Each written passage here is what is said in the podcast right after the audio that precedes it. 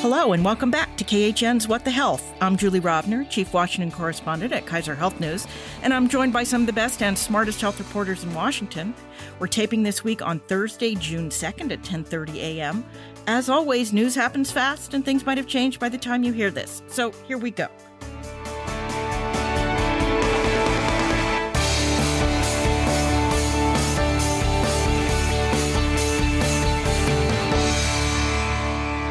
Today, we are joined via video conference by Margot Sanger Katz, the New York Times. Welcome back, Margot. Good morning, guys. Rachel Cohrs of Stat News. Hi, everyone. And Sandhya Raman of CQ Roll Call. Good morning, everybody. Later in this episode, we'll have my interview with KHN's Michelle Andrews, who reported and wrote the latest KHN NPR Bill of the Month about a way too common trap in the Affordable Care Act's guaranteed preventive coverage that lots of people fall into. This time, at least, the patient came out on top. But first, this week's news. We're going to start with Medicare. We haven't said that very much this year. By the time you hear this, the news will be out about the latest trustee report and Medicare's financial future, but that hasn't happened as of our taping, so we will get to that next week. This week, though, we learned that the Department of Health and Human Services will not be reducing the Part B premium for the remainder of the year. So, back in January, HHS Secretary Xavier Becerra ordered Medicare officials to reevaluate the premium hike in light of a cut in the price of that controversial Alzheimer's disease drug Aduhelm. Now, this was before Medicare decided mostly not to cover the drug, and before the drug's maker decided not even to promote it after Medicare decided not to really cover it. But back last year, when it seemed seemed that the use of the very expensive drug could be high among Medicare beneficiaries, actuaries preemptively raised the Medicare premium by a record $12 a month. So, fast forward to last Friday afternoon, right before the holiday weekend, when HHS puts out a press release announcing it will not lower premiums in 2022 after all, but will lower them starting in 2023.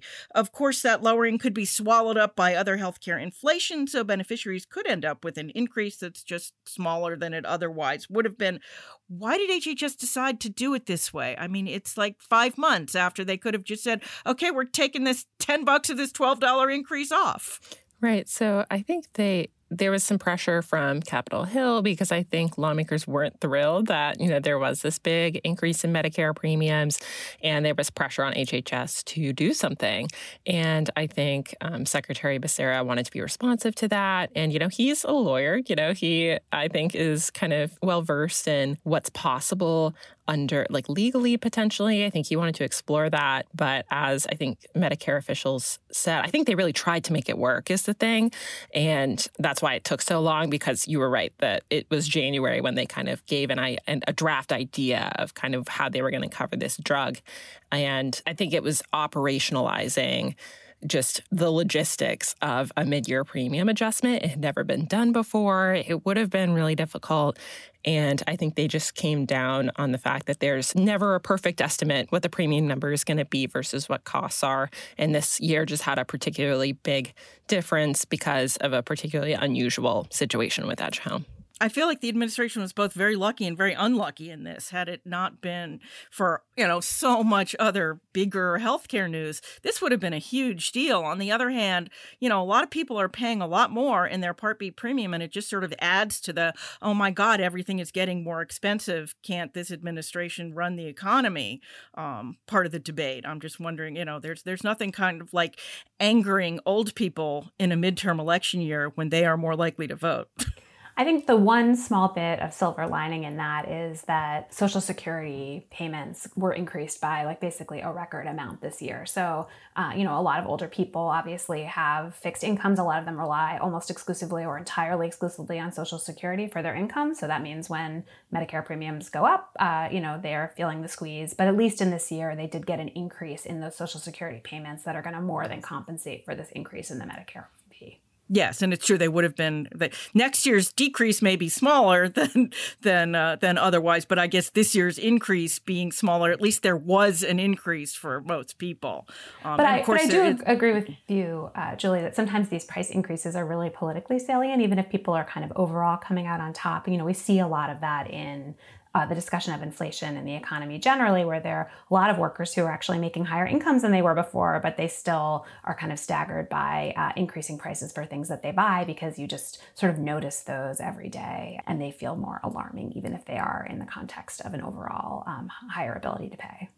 Yeah, it's funny. I'm used to gas prices going up and down, but the idea that a gallon of milk is about to cost five dollars it's kind of horrifying to me. That's that is a first. So it's I, I, think everybody is noticing this. All right, well, we will definitely have more to say about Medicare next week when we hear what the trustees have to say. But now to gun violence. It appears that the latest mass slaughter of elementary school students in Texas has again jump-started talks on Capitol Hill about potential gun regulation. Uh, obviously, there is yet another mass shooting this week week in Oklahoma.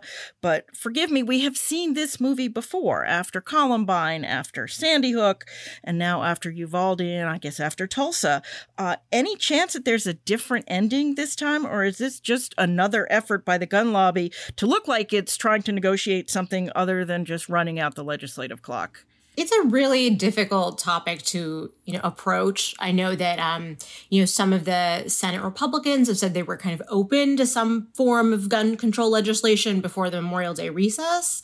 You know something that could be bipartisans like some of these like red flag laws or which would kind of like flag, um, you know, if, if you have a family member that that might be a danger to themselves or others. But I think like some of the issues that could be bipartisan are kind of like low hanging fruit. The things that the Democrats want are, are not the gun show loophole. Yeah, yeah, those things are not really coming to to the table. Even something like um, in 2020 when Democrats had kind of pushed to study gun violence prevention, that was like the first time that they had done that. And you know, this has been kind of an issue for for so many years that it's it's hard to make more than just like a little nudge forward in, in kind of this. I would say though, you know, just uh, talking to some people on the Hill this week that, you know, never say never. I think, you know, there has been a long history of very little bipartisan action on gun safety legislation, you know, over certainly the last 20 years. Um, and I think that there is a certain cynicism that people have about it, that it's just impossible to legislate in this area.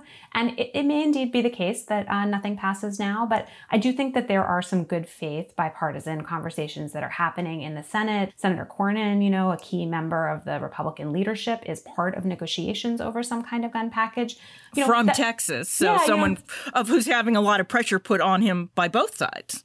But you know that doesn't guarantee that uh, you know they'll come to consensus. And of course, you know for gun legislation to advance in the Senate uh, without eliminating the legislative filibuster, you need uh, ten Republicans and all Democrats to sign on. So that's uh, pretty hard. But you know we will see. Uh, certainly in the House, the Democrats are passing a lot of stuff. They're going to mark up a package of bills today. Uh, they are hoping to bring those to the floor next week, and they have a couple gun bills that they've already passed through the House. So it will be interesting to watch. I would not, as, as you guys have said, I would not imagine that the Senate it has an appetite for some really expansive form of gun regulation. But I do think that uh, some of these measures that we might that we didn't see before, that there has been unwillingness to consider before, are on the table in perhaps a, a more serious way right now. Well, well, speaking of things that Congress is talking about but not actually getting done, uh, West Virginia Democratic Senator Joe Manchin was home this week talking to a local AARP chapter about how much he wants to lower prescription drug prices.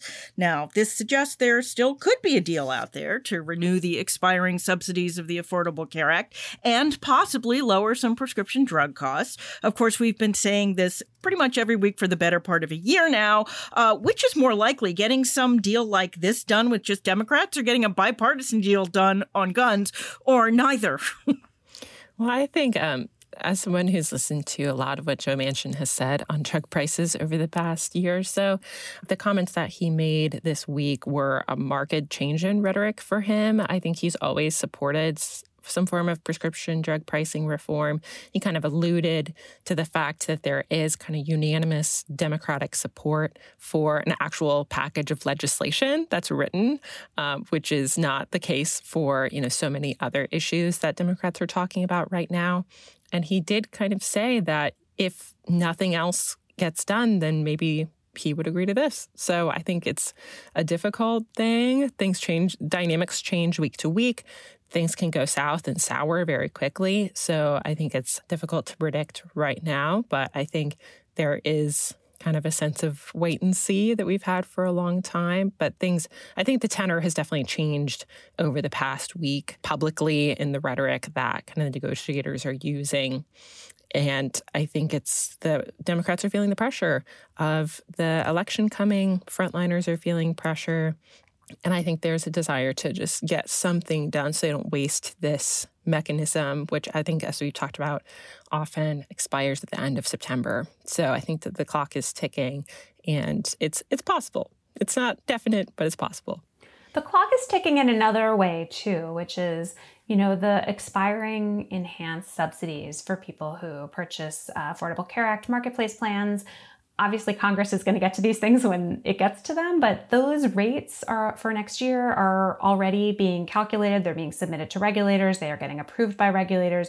You know, this is a process that takes many months before open enrollment begins, and actuaries have to make certain assumptions about who is going to buy insurance and how much it's going to cost to take care of them. Those numbers are going to differ quite a lot depending on whether or not these enhanced subsidies are available. And, you know, if Congress waits until the 11th hour, as they often like to do, you could end up in a situation in which uh, premiums go up a lot and there are enhanced subsidies. You know, acting sooner uh, sort of uh, really would make this policy have a larger impact in the context of the election because, you know, it's complicated, but it's not there. Of course, the policy itself affects the subsidies. So that affects how much, if you are paying for a subsidized premium, like how much you have to pay. Uh, but it also affects like what is the total premium. And there are still people out there who pay uh, the full price of their insurance, and those people will be affected by the increases in premiums. And at the same time, you know, there there's so many other things on their health laundry list just for this year. You know, we still need to go through the appropriation cycle, and you know, at least three of the top people related to the health appropriations process are retiring at the end of this year, meaning that they are more likely to want to get, you know, a few things done to kind of just like put their mark. Legacy issues. Yes, legacy yeah. issues. And I could see that kind of, you know, also complicating it. And if they want to do that faster rather than, you know, going through several continuing resolutions, which has kind of been the pattern in the past. So that puts another thorn in what can all get done before the end of the fiscal year. Once upon a time, June and July were the busiest parts of the, the sort of federal legislative calendar. They like to get stuff done before the August recess. Um, it, it, I feel like in recent years, it's like, let's load everything into September, and then it's like, let's put it off and do it later. there but but yeah margot has a point. I mean i think premium estimates are are due in may aren't they? Uh, you know they've, they've already been submitted i would i would imagine for most of the affordable care act plans. Um, i think that the, the rest of the summer is sort of ironing out with regulators, you know, exactly what those are going to be. And without knowing whether these uh, these increased uh, subsidies are going to continue, they're kind of flying blind. Um, but you know, Congress is going to do what Congress is going to do when Congress is going to do it, um, which I suspect at this point is mostly up to Joe Manchin. Um, okay, let us talk about COVID, which is still with us, still bad, still getting worse in lots of places in the U.S. and around the world. In fact, we learned this week from the CDC that while the general perception has been that the Omicron version of COVID has generally been milder than those versions that preceded it. Almost as many older people died of Omicron than died of the much more severe Delta variant, and that older people are again dying at much higher rates than younger people. A lot of this is due to waning immunity, variants that can infect even those who had previous versions of COVID and previous vaccinations. Meanwhile, the Biden administration is formally appealing that federal judge's ruling that struck down the mask mandate on public transportation Although that's more about the next pandemic than it is about this one, right? Rachel, you're nodding. sure. I think there, you know, there is definitely this long term, I think, perspective with some of these lawsuits. And I think they are kind of choosing their battles um, in terms of kind of what they would like to be able to have the flexibility to do immediately versus kind of the legacy of, of public health um, in the country, which I think we've talked about, you know, over the weeks as you know trust and different states are doing different things um, so i think you know this is definitely something that's on their mind for the for the long term even if you know a lot of states and localities have listed their mask mandates for now the CDC and other public health officials are discovering that when they told people that they could take their masks off, but they should put them back on when things get bad again, and now things are getting bad again, and nobody seems to want to put their masks back on. I mean, have, have we just sort of lost our I don't want to say faith in public health, but lost our desire to follow public health recommendations? I think it's it's somewhat complicated by what you mean by getting bad again. I think, you know, the versions of COVID that are circulating now are, on average, less severe, less likely to result in hospitalization, less likely to result in death. So even though we are seeing COVID spreading around a lot, you know, most people who are getting it are having relatively mild illness. There are a lot of Americans who got Omicron kind of in the um, winter, and so they do have some immunity, even if they have waning vaccine immunity from the older strains of COVID.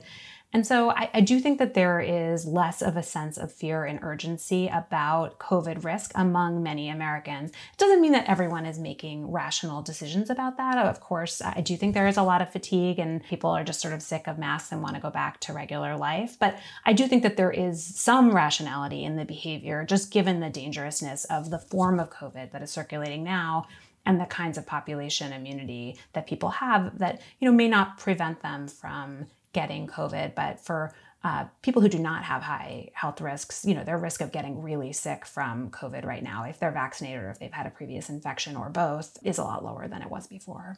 Yeah, we're, we're, we're at this point where they're sort of willful ignorance and the and then you're right. And i mean and there's been a lot of this uh, advice that you you need to make your own personal risk decisions. Um, you know i'm still wearing a mask indoors most places um, i think there's a huge philosophical tension about how we should approach a disease like covid. Should it be something that individuals assess their own risk their own tolerance for risk? Should it be something where we feel more of a societal obligation to protect uh, the most vulnerable people who really can't make that assessment very easily. And you know i think that's just like an ongoing debate that we have in our culture. But i think when you think about like why is it that lots of americans seem to have shed their masks and not put it back on i think it's because there are a lot who are kind of in that first camp who just are thinking about their own risk their own concern about covid and they just are less worried than they were before and we still i mean i should say we don't we don't have any any moms of little kids here today i don't think.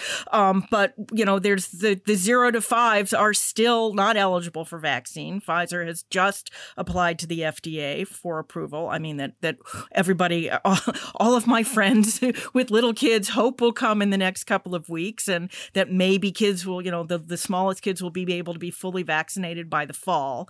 But you know that i know has been a continuing frustration um, well it's been for, it's been going going on for so long that we're now considering the approval of a vaccine for a strain that's like five generations old, right? That we know does not protect adults from getting Omicron very well. It is a very weird and long process that we've gone through that we're now going to have this vaccine finally approved for young kids that probably isn't really going to work that well. I know it's, it really it, it, it's it's all of a huge frustration at this point. Meanwhile, Rachel, you had an interesting story this week about hospitals finding creative ways to get paid for treating COVID patients, even in the absence of formal federal funding, which is mostly run out. Um, tell us what they're doing.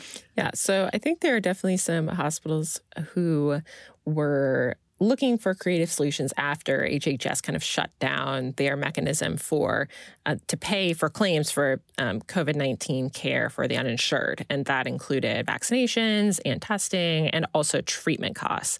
And there were some facilities that used that program a whole lot. They were submitting their claims. Some facilities didn't.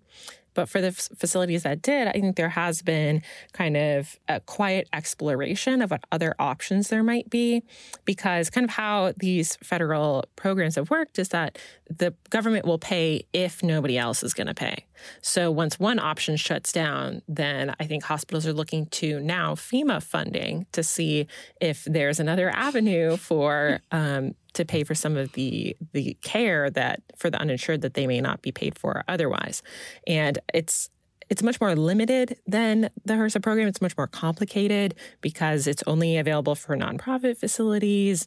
And just the way that FEMA processes expenses that they would pay is different than generally how the healthcare like reimbursement claim system works. So I think there are definitely some details to be worked out. And obviously there's another potential for inequality because the facilities that have the resources to hire external consultants and you know have time to dedicate on their staff to figuring all this stuff out are more likely to you know be able to take advantage of that mechanism whereas some of the smaller facilities or you know teams that are stretched thinner may not have that. So i think that'll be interesting to see how that plays out and if that you know creates an extra stress on the fema program as well because as pots of money kind of come down to zero across the government, then extra demand gets placed elsewhere. So I think this is just another example of that dynamic working out leave it to hospitals to figure out creative ways to, to continue to get paid. All right, well, let us turn to abortion. We are still waiting for the Supreme Court. Uh, that decision could come anytime starting next week, or it might not come until early July. The court has more than 30 cases still pending, which is a lot for the beginning of June. But meanwhile, things in the states are getting, if anything, even more confused. In some red states, local prosecutors in blue cities and counties are announcing they won't enforce abortion bans or trigger laws while in some red states, it seems that state constitutions could end up guaranteeing a right to abortion even in the absence of Roe. Margot, I know you're trying to keep track of this. It's not going to be as simple as red states, no abortion, blue states, abortion still legal, right? I think it is and it isn't. So, uh, you know, I think when it comes to what the effect is going to be on the ground of Roe being overturned, I think there are these kind of technical legal questions of like, what is a court going to say when a case comes before them? What is the likelihood that a prosecutor is going to bring a case if they can? And then there's like the real life decisions about whether abortion is going to be available. And a lot of that really comes down to how what kind of risk are clinics willing to take? If you're an abortion clinic in a red state that's going to ban abortion and your local prosecutor says, "Don't worry, I won't prosecute you," uh, I think it's a pretty tough call. And I really think from from the reporting I've done so far, most of these clinics don't have the stomach for that kind of risk. A lot of these providers, they don't want to face felony charges and maybe go to prison for 10 years. And so they're not going to roll the dice, uh, even if maybe there are some signs of a favorable legal environment. And I think similarly, you know, there may be state constitutions that will protect the right to abortion. But while that is being litigated, again, I think the providers are probably reluctant to face down a lot of legal risk uh, on, the, on the possibility that they might lose those cases. And so I do think that there is going to be a lot of ongoing litigation and political wrangling around all of this. But I do think when we think about the kind of short term effects of Roe being overturned, uh, a lot of states are going to kind of lose abortion access because the providers are going to err on the side of caution. And so we may really see kind of uh, you know, the states that we think are going to ban abortion, we may see access to abortion uh, really precipitously go away pretty quickly, even if the there are ongoing cases and it might come back in some more limited fashion in the future. And I think you know, I keep looking at what's been happening in Texas. Texas has had this very restrictive abortion law that is technically in violation of the Roe standard, but has been allowed to go into effect. Uh, that's been in place uh, for more than six months now. Since September 1st. Since September 1st. So I think it's like a little bit of like a good guide. And what we saw in Texas is the, the very day that that law went into effect, the clinics started complying with the rules under that law, even though they believed, and I think they had a very good reason for believing that the, the law was unconstitutional and ought to have been overturned. And in conversations with abortion providers in other states that are treating Texas patients, they say that they are also seeing a lot of patients who want abortions and who have life threatening health conditions. So these are women who should be able to continue to have access to abortion in Texas under the SB 8, which says, you know, in general, you cannot have an abortion uh, after a certain developmental milestone has been reached. Uh, but then if there is a threat to the health of the mother, then there are exceptions later. But there are no there's no one in Texas who is willing to provide abortions to those women because they are scared about ambiguity and about legal risk. And so that is forcing these women into other states. And I think again, that's just a good preview. And now the same thing has happened next door in Oklahoma as of last week, which I think has been very undercovered compared to Texas. But, you know, a lot of women in Texas were going to Oklahoma, and now they can't do that either because Oklahoma providers are having exactly the same concerns that the providers in Texas were having.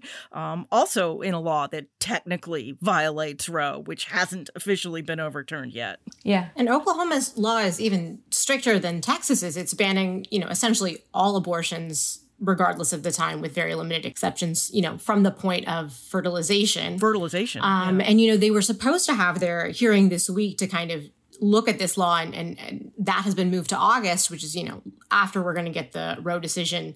Anyway so that's going to likely stay in effect possibly permanently. But I, I, think you guys made a good point that the the states are really the place to be watching right now. When i was you know especially kind of the state constitutions and how looking at like the nuances there is really going to be important. You know, like this week, Florida's 15 week ban is getting sued because they have kind of a very uniquely broad privacy clause in their state constitution, which has made it kind of historically more difficult to implement a lot of these abortion laws compared to other southern states. And it, I think the interesting thing there is that, you know, that individual privacy liberty thing is also something that's supported by a lot of Republicans for other types of things outside of abortion. So it's not something that they would try to override because it has other ramifications. So I think that yeah, let's let's be careful at, at uh, amending the Florida Constitution. In other words, yes, yes. So I think that case will be really interesting to watch, and because the 15 week is is pretty similar to almost identical to the Mississippi law and Dobbs. But um, I think two other places to watch are uh, Kentucky and Kansas that both have on the ballot this year.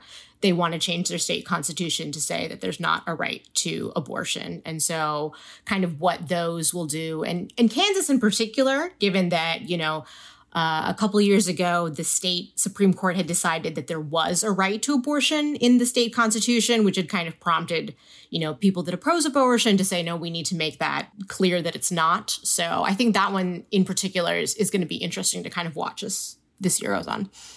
Yes, I think lots, many, many, many more balls in the air. Uh, there, there, there are now and will continue to be. All right. Well, a couple of more smaller items that I thought were interesting this week. First, the Department of Health and Human Services has established an Office of Environmental Justice, headed by a former CDC official, whose job is to look explicitly at how environmental issues like lead exposure and inadequate wastewater treatment disproportionately impact lower income communities and communities of color. But as Politico reports, the office is to be housed housed in an Office of Climate Change and Health Equity that still hasn't yet been funded. So both offices are to be staffed for the moment by detailees from elsewhere in the department.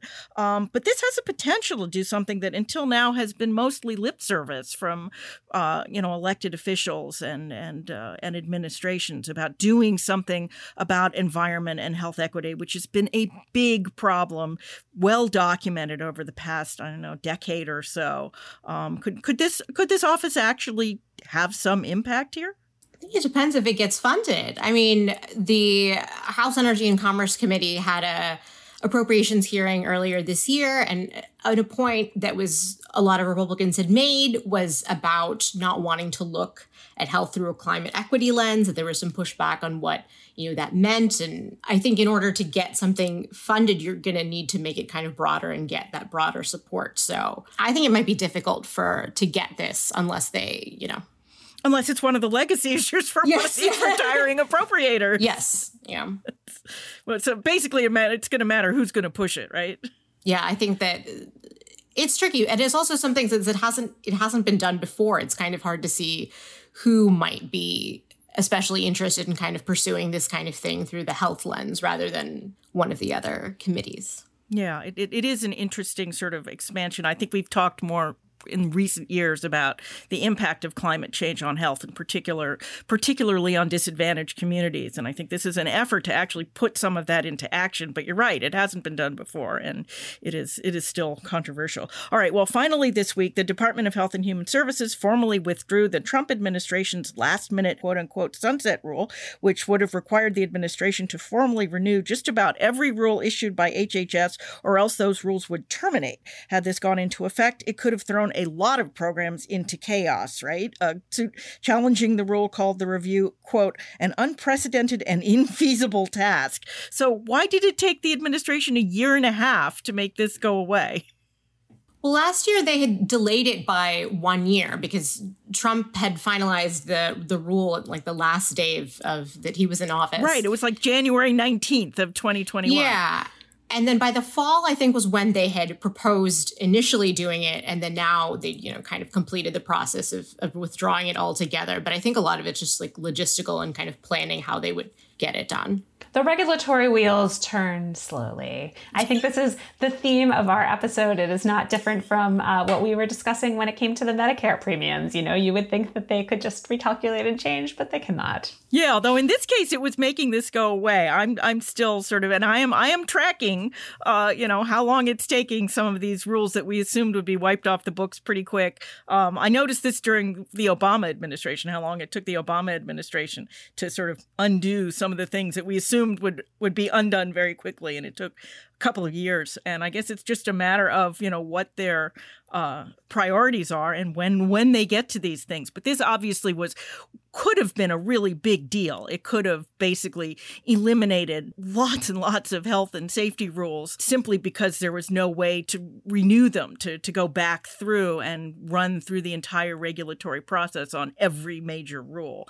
It was done for the purpose of getting rid of these rules, not for the purpose really of reviewing them. But it is at the at the moment it is gone and we'll see if it ever comes back again. All right, well that's the news for this week. Now we will play my Bill of the Month interview with Michelle Andrews and we will come back and do our extra credits.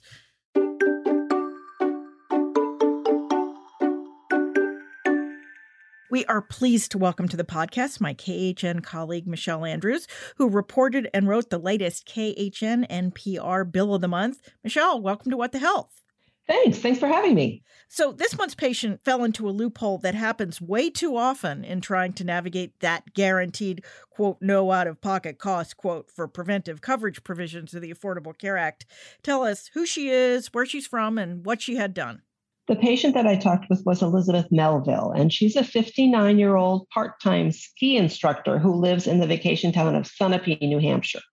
Uh, she had to get a screening colonoscopy, as people in their 50s are often recommended to do, and that's what she did. Now, under the Affordable Care Act, preventive care like colonoscopies are supposed to be free. Well, not free, but free to the patient.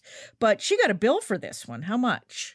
The bill was nearly $2,200. She's Ouch. covered under, uh, no kidding, she's covered under insurance uh, that her husband has through his job, and that amount is a far cry from free. Now, she'd had an earlier colonoscopy where she wasn't mm-hmm. charged anything, right? So, what happened when she questioned this $2,000 bill?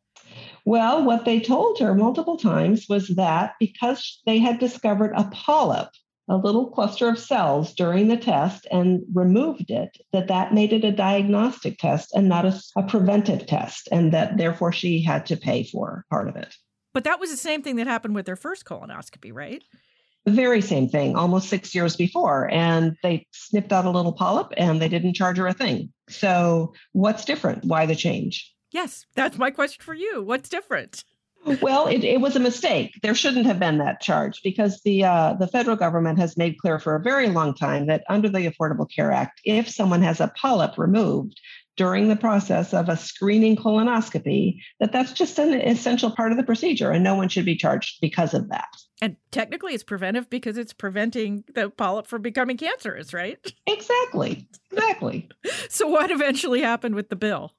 Eventually after she contacted khn and you know said this doesn't seem right uh, they looked into it and reprocessed the claims and said oh, it was a mistake. You don't know anything so, how does someone prevent this? As you point out in the story, 40% of adults will end up with a finding of benign polyps when they have what should be screening colonoscopy. So, this obviously happens a lot. You go in for your screening colonoscopy, they find a polyp, they snip it out. You're not supposed to get a bill. How do you make sure you're not wrongly charged? Well, alas, you can't make sure, but there are a few things you can do. And uh, what I would suggest, uh, what experts suggest, is to call your insurance company first of all, and just you know kind of go over the basics and say, look, do you have this as preventive and not diagnostic? And you know, under the law, you might want to just say, you know, I'm not supposed to have to pay if something happens, like a polyp is discovered. Just point that out and you know, help them remember that. And then, you know, ask them to see any kind of paperwork up front, because one of the things that I should say before the exam, uh, because one of the things that this woman found was that, you know, when she arrived at the hospital, she signed a bunch of paperwork. And then after the fact, they said, oh, well, you signed something that said you agreed to pay if we took out a polyp, that it would become diagnostic. She doesn't remember that. And who knows if she actually signed that. But, you know, if you get that paperwork work up front, then you can avoid that happening. So basically, it's it, it it's on like everything else here. It's on you to basically know your rights and uh, and make sure that they don't try to take them away from you. Exactly. Alas, that's true. And if you have trouble, you can come to us. Yes. Michelle Andrews, thank you very much. Thanks, Julie. Okay, we're back. It's time for our extra credit segment where we each recommend a story we read this week we think you should read too.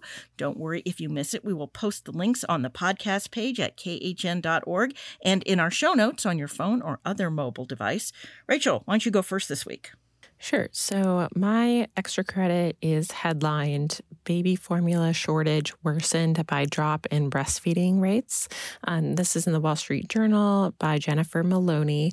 And I just, it kind of explains how, you know, because of pandemic restrictions on how long new moms are in the hospital, that, you know, there's less time to kind of adjust to breastfeeding, which, you know, has led to this transition over the past couple of years to fewer new moms breastfeeding and a higher demand for formula, and then all of these issues that we've seen um, talked about in the news have been exacerbated. So I just thought it was really interesting to kind of look at some of these the root causes for how the market has changed, um, and certainly there's a lot of things unrelated, um, you know, with factories and oversight, all of that. But I just thought this tie kind of between the dynamics that we've seen in COVID was just a really interesting idea and just kind of made me wonder how many, you know, of these other downstream effects we're going to see um, down the road.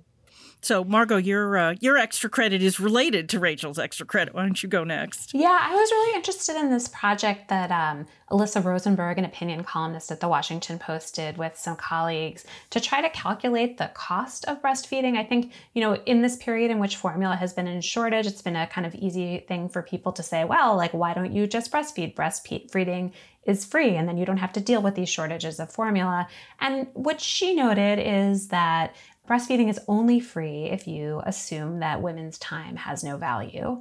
Um, and if you pay them for the time that they, or you assign some wage or some value to the time that they spend breastfeeding, actually, breastfeeding can be quite expensive. Now, you know, lots of people uh, are likely to disagree about uh, whether or not uh, we should be assigning monetary value to this or whether there are other reasons why women should breastfeed. But I did think that it was a very nice way of thinking about this debate. Um, there are lots of reasons why women choose to feed their babies in different ways, and breastfeeding is quite time consuming. It does make very large demands on women throughout the day for long periods of time. Um, it affects their ability to work and to do other things, and you know it is worth uh, thinking about those costs as well.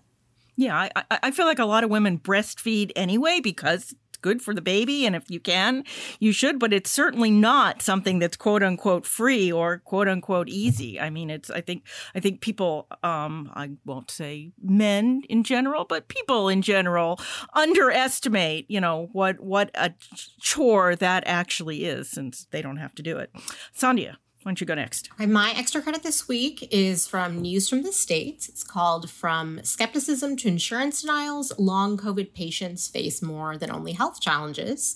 It's from Anne Marie Timmons. And uh, it looks at long COVID in a way that I have never really thought about, which I think was super interesting. It, you know, the different obstacles that someone suffering from long COVID kind of faces, since you can't always like clinically diagnose long COVID in the same way as as, as, as other diseases that you might have. So it's harder to get approval for, you know, medications for symptoms you have of long COVID or roadblocks to getting those covered by insurance or having your employer kind of understand that you're having some challenges with long COVID. And not everyone even has proof that they had COVID if they got it during a time when there were testing shortages. So I think it's a it's a really interesting piece on kind of looking at some of those things. Yeah, I think there's way more to come on that. All right, well, for the second week in a row, I'm going to recommend another podcast. This one is an episode of NPR's history podcast Throughline, and it's called, quote, Before Roe, the Physician's Crusade. It's about how abortion was not illegal in the U.S. until the middle of the 19th century and how the effort to restrict it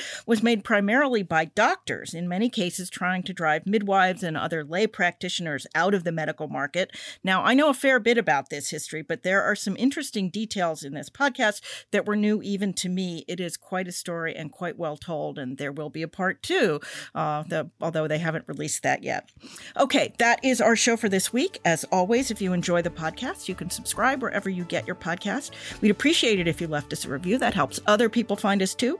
Special thanks this week to our producer, Lydia Zuraw, filling in for Francis, who's taking some well deserved time off. Also, as always, you can email us your comments or questions. We're at whatthehealth, all one word, at kff.org, or you can tweet me. I'm at Jay Rovner.